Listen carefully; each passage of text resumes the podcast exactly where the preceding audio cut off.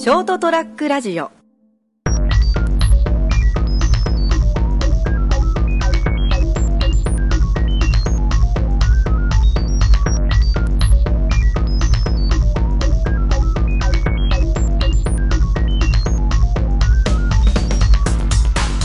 え朝ちゃん先生のどまだ言ってみよう。え？まだ言えてないよね。もうこれこれもういい加減ちゃんとさすらっと言えるようになりたいなと思っている、えーこの番組のアシスタント成田です、そしてはい。こちらが朝ちゃん先生こと。浅川です、はい。はい。やよろしくお願いします。い、よろしく今日も。はい。はい。それでですねあれですよあの何？前から気になってたんですけど。前結構前のめりで、うん。結構来ちゃった、あの多趣味っちゃ多趣味じゃないですか。まあ多多趣味だね趣味という言い方が合ってるかどうかわかんないですよ、うん。もうそれが逆若干仕事になってる部分もあるじゃないですか。趣味と仕事と生きることは同じことう？わみんな聞いた？うんうん。朝ちゃん先生のドーンと言ってみよう。言っちゃったね。一発目から来ましたね、なんて言いましたっけ？なんて言ったっけ？えっとえっとだからねえっとって。趣趣味と仕事と生きることは一緒だっつって、ああなるほどですね。でもですよ、まあその趣味って趣味だから良かったみたいなのあるじゃないですか趣味でもいいし仕事でもいいじゃん。仕事趣味がやって講じているうちにいやあのねみんなね仕事をや、あの趣味を仕事にすると辛いとかいううんかね。言いますよね、はいはい。あの仕事っていうのはそのクライアントがいてやることなので、うん。誰かのためにやる。まあそうですね。ということだよね。そうそうそう。でも実はあの趣味というのも、うん。まあ、自分だけで成立する趣味っていうのは実は案外少なくて、うん。それを何かやっぱ対象の人がやっぱりいるんですよ。それを見せたくなる人とかですね。ああ、うでもそれってほら普通趣味の仲間で集まって、うん。こんなの俺こんなの作ったんだよ、こんなの買ったんだよ、的な感じで、それは幻想だから。何がですか？何ですか？あのし趣味で自分で好きなことやってるっていうふうに思ってるんだけれど、はいはい。結局ねその何かを集めるとかっていう趣味にしてみても、うん。ただ集めてずっと一人でこうニヤニヤしてるっていうところで、まあそこで終わる人もいるんですけど、うん。やっぱり見せたくなるんだよね人に。やっぱそうですよね特に昨今 SNS とかもあるしこう。SM? いやいやいや。なうわー それ使います、ねごめんね、うん、SNS とかで、まあ、例えばなんかこう、公開してみたりとか、うん。そこで繋がってみたりで、うん。なんか今度オフ会しましょうみたいな、うん。でそれで終わっちゃう人の方が多いような気がするんですよね。いやそれにしても、うん。例えばそこまで行っちゃうと結局誰か対象がやっぱ出てくるんですよ、対象、ああ、その、共有するってことですか？そうですね。共有するっていうことによってそういう対象となる人が出てくるうん。わけね、うん。で、えー仕事もそういう意味合いじゃその実はそんなに差はないんですよ。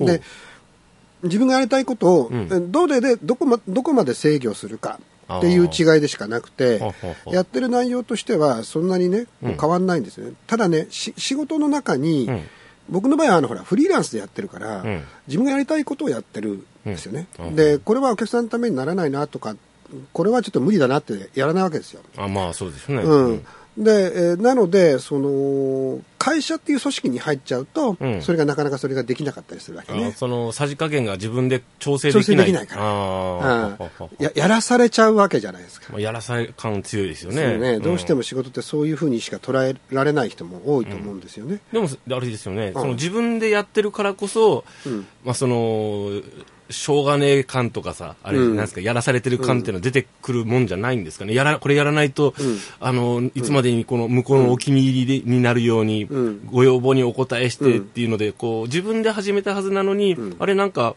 これやるの辛くなってきたなっていうのはないんですかね。え？ちょっと今聞いてなかった。まあすみません、僕の言い方も悪かったのかな。ちょっとごめんいや他のこと考えて。いやいや、ですか。いやらしいことですか。いやそんなことない。あ、そうですか。だからせっかくさっきも話ちょっと僕多分ループしちゃってるところあると思うんですけど、うんだから普通は割とそこで、うん。あのーいやだからやらすされないとやんないっていううん。ことでしょ、うんそうそう。そんなことないんじゃない？だって好きなことだったらやっちゃうもでも好きなことがどこかでこう好きじゃなくなったりするわけでしょ、さっきみたいに。んならないよ。僕あそうですか。ん、好きなものは好きうん。だから好きなものをやってそれが仕事になって、で自分で、うん。しかもそれを全部コントロールして、うん。え仕事にしてるから、はいはい。あの仕事も大好き、うん、趣趣味でやってること、ね、そのうん。クライアントがいないことも、ものを作るっていうのは基本的に何でも好きなのね。なるほどね。ででそうやってやってると、うん。まあそれって結局はその生きていくっていうことにつながっていくのかなって。ああそうですね。ね。事ですからね。仕事まあ仕事ってね、うん。食うためにやるっていうふうに思ってる人もいると思うんですけど、まあ結構そっちがお多数派だと思いますよ、うん。でもね結局ね誰かの役に立ちたいっていう気持ちが人間ってきっと強いんですよ、うわうん、さらっといいこと言いましたね。いやいやでそのために仕事があるっていうふうに考えた方がいいし、まあ、仕事って基本的に何かのためにうん。誰かのために、うん。社会のためにでもいいんですけど、えーやるものであって自分のためにやるものではないんですよ。自分のためにどどうなんですかね？意識の持ち方として自分のためにやるうん。っていう思いの方が長持ちするのかなという勘違いもあるんですけど。あの自分のためにやるこれね多分ねあの胸に手を当てて考えてごらん。はいはい。自分のためにやろうとしたことって結構実は長続きしなかったりするんですよ、あでも例えば子供のためだったりとか、はいはい。なんかそういう他者のためにうん。自分が何かをしてあげたいと思った気持ちっていうのは結構人間って逆に強かったりするんだよね。あうん。普通にいいこと言うなあれ朝ちゃん先生もしかして あれちょっと？いやいやいや。まあでも、あの、照れずに今言い切りましたけど、まあだ実際そうなのかなっていうのはあるんですけどね。うん。僕とかあんまりちょっとその辺が苦手なんで、うん。誰かのためねっていうのはあるんですけど、うん。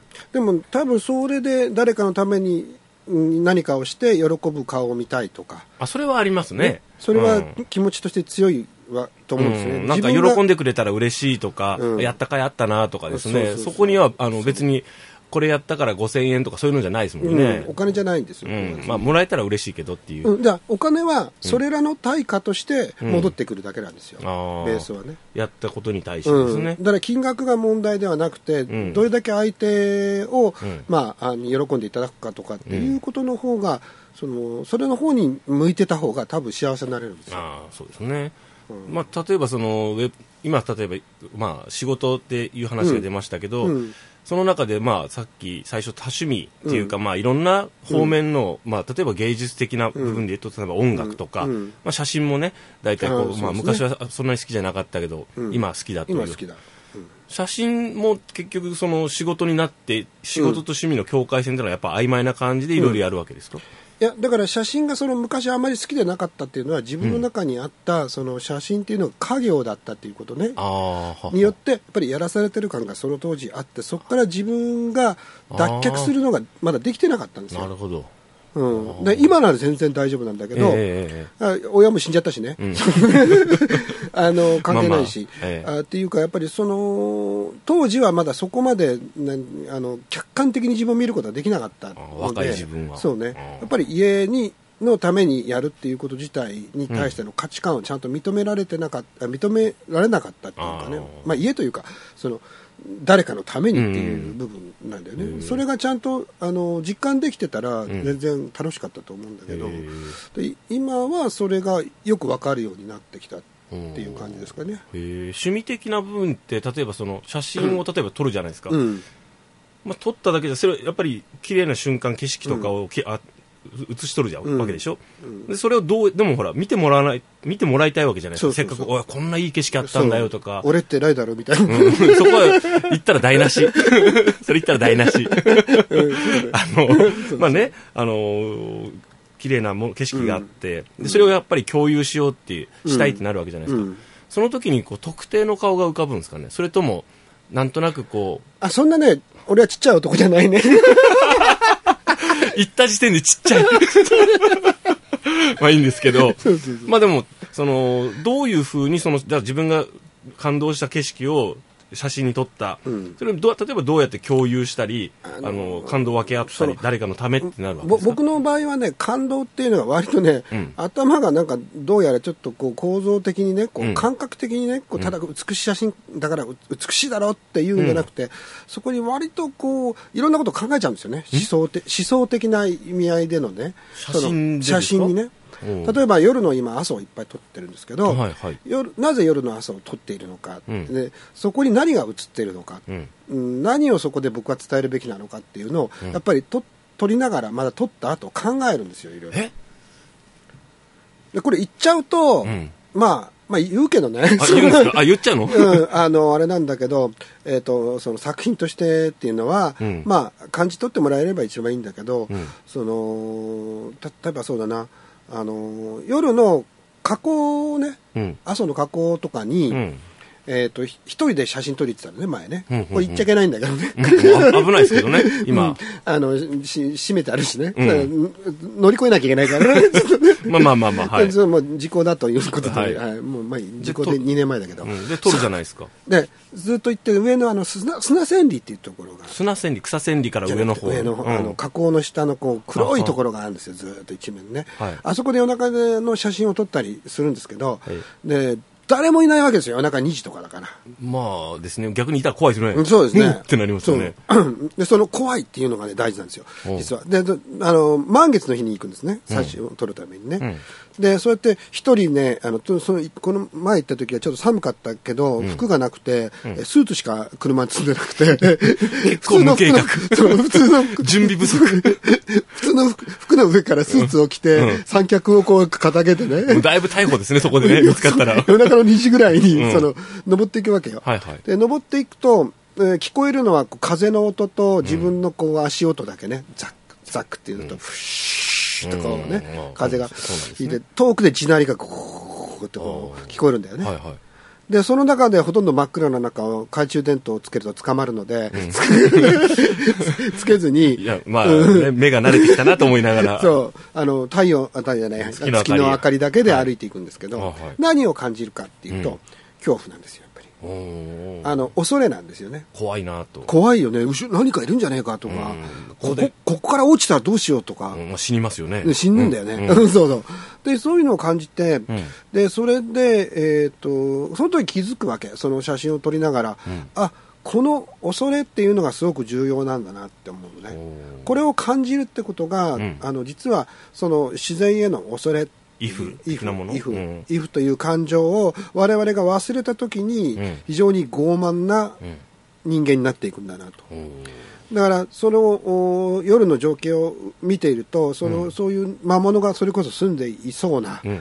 あー山の雰囲気だったりとか、うん。こういったものを見見で自分の身で感じるっていうことによって、えーその恐怖を自分のお中に入れる、取り込んでしまう。うん。恐れさえも。そうそのそういったあのことが、うんあの昔は当たり前に普通の人たちも体験してたはずなんですよ。あ、昔っていうのは、その、まだ文明的にこう、まだ未開の地っていうか、まあまあま江戸江戸時代でもいいですよ。まあ、それぐらいですね。はい。電気とかがないっていうぶっちゃけですね。そうはい。でそれによってその自然に対してのこう、うん感感覚っていうものがその出来上がっていたっていうそういう文化的な背景があるわけなんですね。うんうん。でそういうものを体感として分かるっていうのがあるから、その撮る写真もおのずと変わってくるんですよ。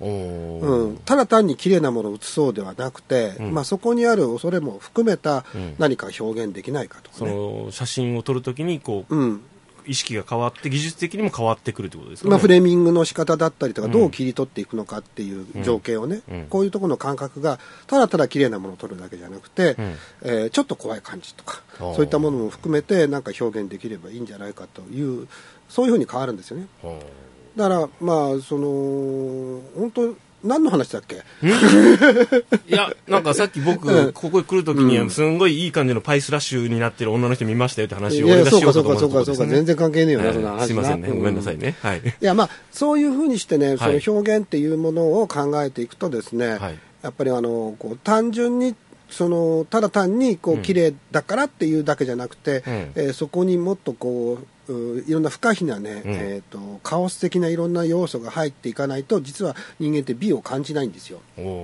あの何でもそうだな。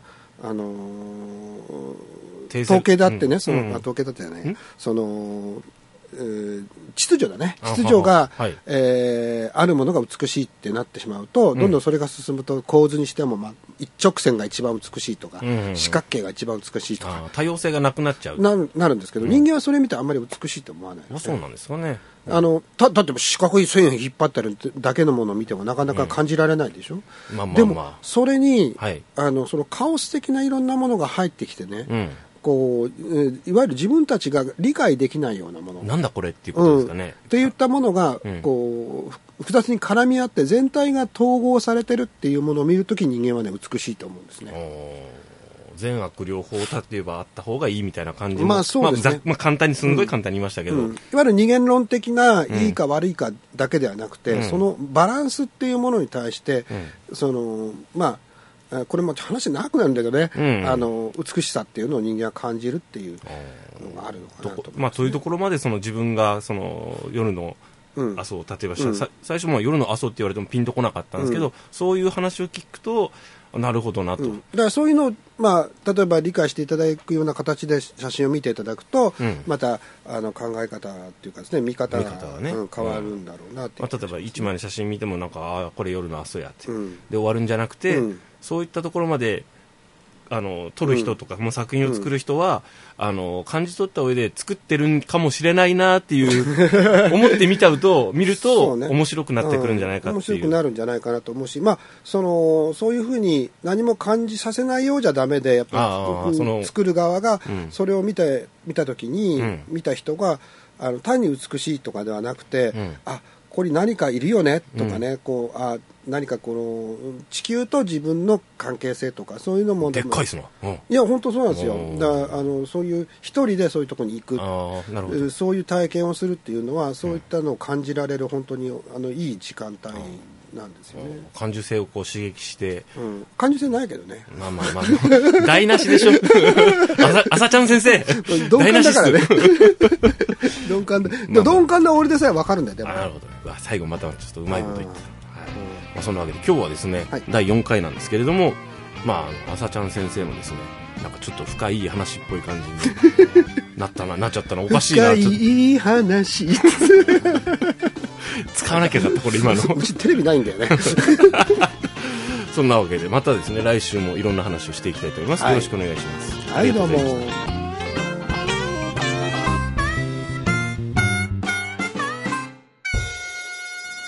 ST-radio.com ショートトラックラジオ